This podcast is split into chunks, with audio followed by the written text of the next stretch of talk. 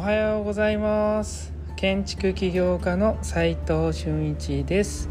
空間デザインを中心に千葉の暮らしをおすすめする房総イズムで住宅を作ったり奄美大島で古民家ホテルを運営したり集客とデザインの研究をする飲食店デザイン研究所の運営をしています。この放送では最前線で働く建築家やインテリアデザイナーのリアルな設計現場での学びを共有していきます。実務に直結する情報を提供できるように心がけていきます。今日はですね AI で空間デザインをしてみて気づいたことというテーマでお話しします。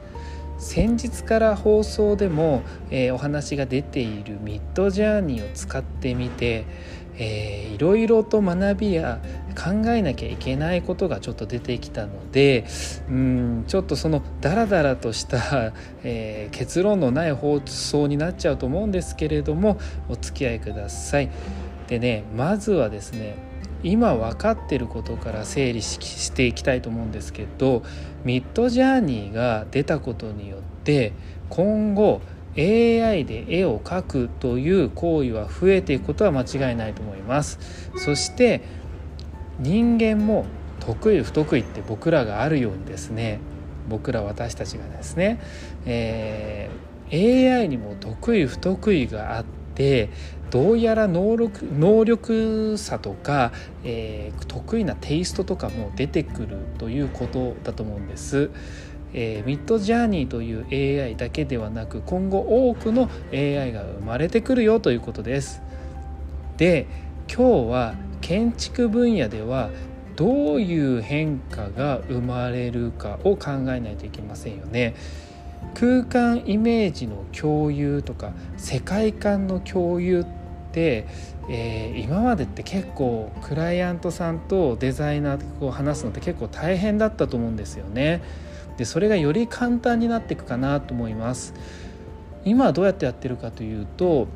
こんな空間作りたいって言っててもオーナーさんがまだわからないどんなイメージもつかないって時はやっぱり Google の画像検索とか Pinterest とか、えー、Instagram とかといった、えー、空間事例ですよね。もうすでにある空間ですよね。それをもとにオーナーさんとこんな感じいいんだよねとかこの部分はこっちのデザインが好きなんだよねっていったように私たちはクライアントとイメージ共有をしているんですけど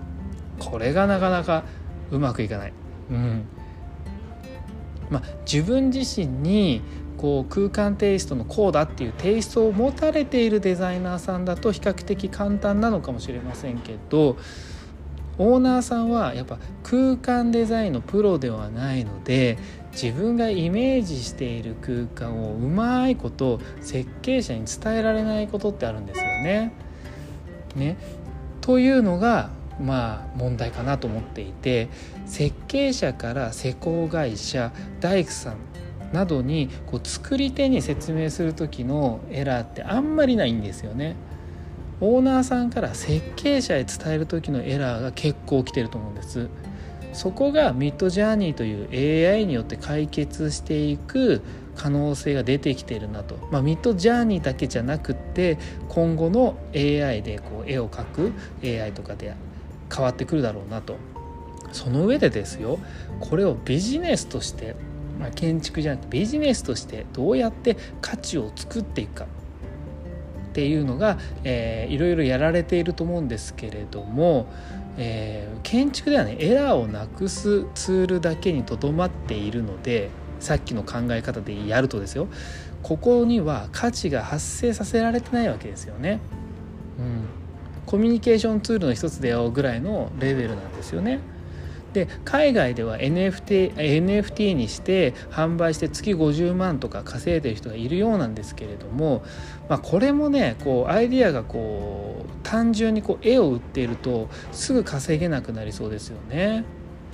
だってなぜかっていうとねそれは絵のうまさとして売れるには限界があるからですみんな描けるから。それを変換している例もちょっと出てきてるんですけど例えば無料画像販売としてアクセス数を増やして広告費として売り上げを上げるという方法が出てきてますね。これはですねあるテイストやテーマでセレクトをしているっていうところに価値が生まれているわけですよね。ただその価値というのがマネタイズポイントになってなくてですね絵ではなく人が集まれ集められているという価値にお金が発生してるんですよ。ここね取り間違っちゃいけないかなって思ってます。でこの辺のアイディアは世界では結構ねこうやり尽くされ始めてて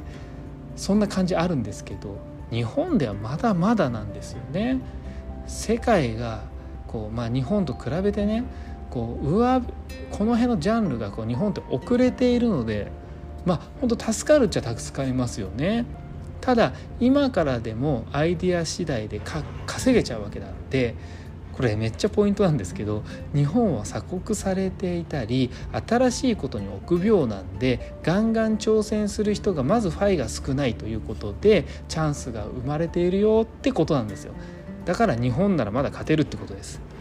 でまあ話を戻してですね、まあ、ビジネスじゃなくってじゃあ建築分野の空間デザインとしての価値ってどこに落とし込んでいけば今後いいのかなというと上手な絵を描くこと自体に価値がないとしたらどこに落とし込めばいいんでしょうかねこれを考える必要性が出てきているってことなんです。まあ、その答えは多分ね、えー、パッと思いつくのは、まあ、今ちょっと本当にパッと思いつくのはリアルな空間に変換できる技術とあそうだなあとはその空間にしたら世の中が喜ぶという提案、まあ、結局はその実際の空間としてちゃんと価値が生まれているかっていうところにまあ重要性が出てくるんじゃないかなと思います。うんまあ他にもねいろいろこうこれからアイデアをどんどん出して建築デザインとして、まあ、AI とこう付き合っていくにはどうしたらいいのかなって考えながら皆さんと、えー、ディスカッションしていきたいと思っております。実務で学べるインテリアデザインの学校隠れ家では最前線で働く建築家やインテリアデザイナーのリアルな設計現場での学びを非公開の LINE グループで毎日共有しています。まずは LINE のオープンチャットの方の URL を貼っておきますので興味がある方はぜひぜひ覗いてみてください。それでは今日しかない大切な時間を全力で楽しみましょう。建築起業家の斉藤俊一でした。ではまた。